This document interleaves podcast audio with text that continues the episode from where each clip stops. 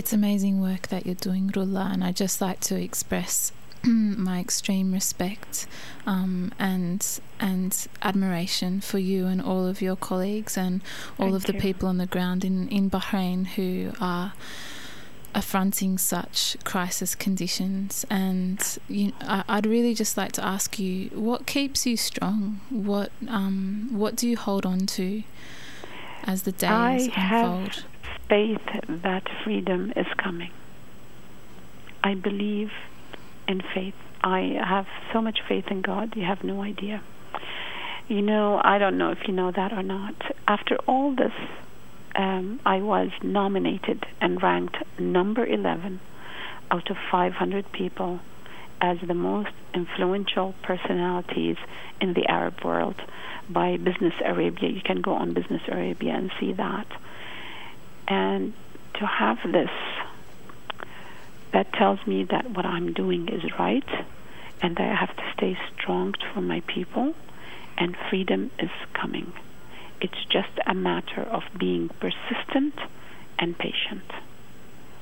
And I need to stay strong and persistent and patient to the people of Bahrain, to the medics who are detained because I know they are innocent and they need to be released, to the medics who have been sentenced to jail, who are waiting to be their case to go to cassation, my colleagues, my, my dear colleagues, and to the other 28 misdemeanors who are on trial. I don't think it's time for us to cry, not yet. We have to stay strong until the end, and then we can cry. But it's not time to waste my energy on something that uh, you don't cry over spilled milk. It's over, it's gone. Continue, look straight, focus. Um, and this is what I used to do in jail. I used to tell myself, they will hit you, they will do this, that is fine. You are stronger than that.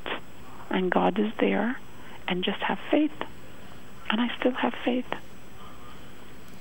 And if there was one message that you wanted to relay to nurses in Australia, what would that be? I want to tell the nurses that we are the um, the spinal cord of the health field.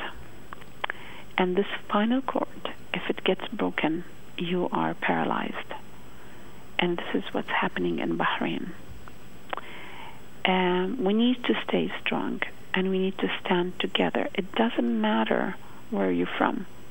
As a nurse, whether we are nurses, we are the same all over the world. And if they have accused, abused, and tortured nurses in Bahrain and sentenced them to jail, Bahrain is not that far from Australia or for any part of the world. And right now we are at the at the microscope and I hope that we continue through their work and through their help and I really beg the nurses to push and pressure the ICN because I, with unfortunately, I have to say that I am extremely mad ab- uh, ab- regarding the International Council of Nursing because I don't see them standing next to us at all.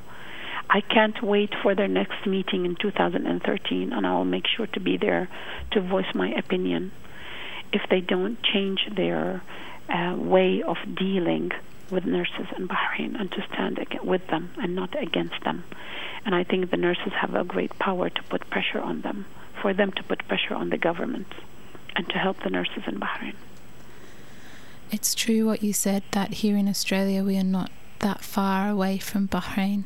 We do have um, a, a, community of Bahraini refugees in Sydney and Melbourne who have formed the Bahraini Australian Youth Movement, and they're Yep. doing great work out here in raising the profile of the of the re- crisis in Bahrain and um, harnessing you know broad community support for the people's pro democracy movement over there.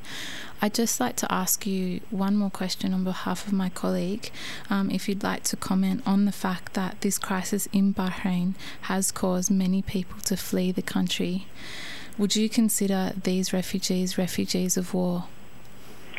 Yes, you know, one of the things they tortured me at uh, during when I was in detention was they asked who wrote about the Geneva Convention. I said I wrote about the Geneva Convention, and they said how did you know about it? I said because I was educated about the Geneva Convention in the United States and I knew about it. And they said, do you think you are in a war?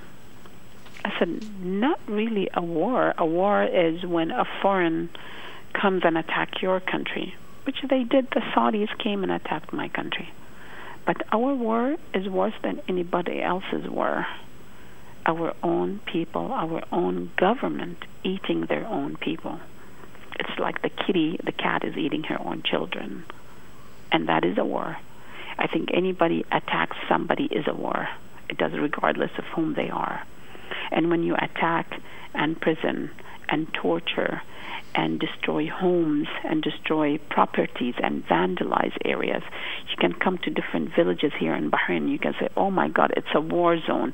Yes, it is a war zone. And people who got out for their safety, that's great. As long as they voice the opinion of Bahrain and talk about it and continue with the case, yes. Uh, yes, I will call them refugees. And I think there are a lot in Australia, in UK, in US. I think a lot of people here in Bahrain, if they have the financial ability or if they had the chance to leave, they will leave. But I will not leave. I will never leave Bahrain, not without my colleagues, not without my people. They are my people. I'm here to stay.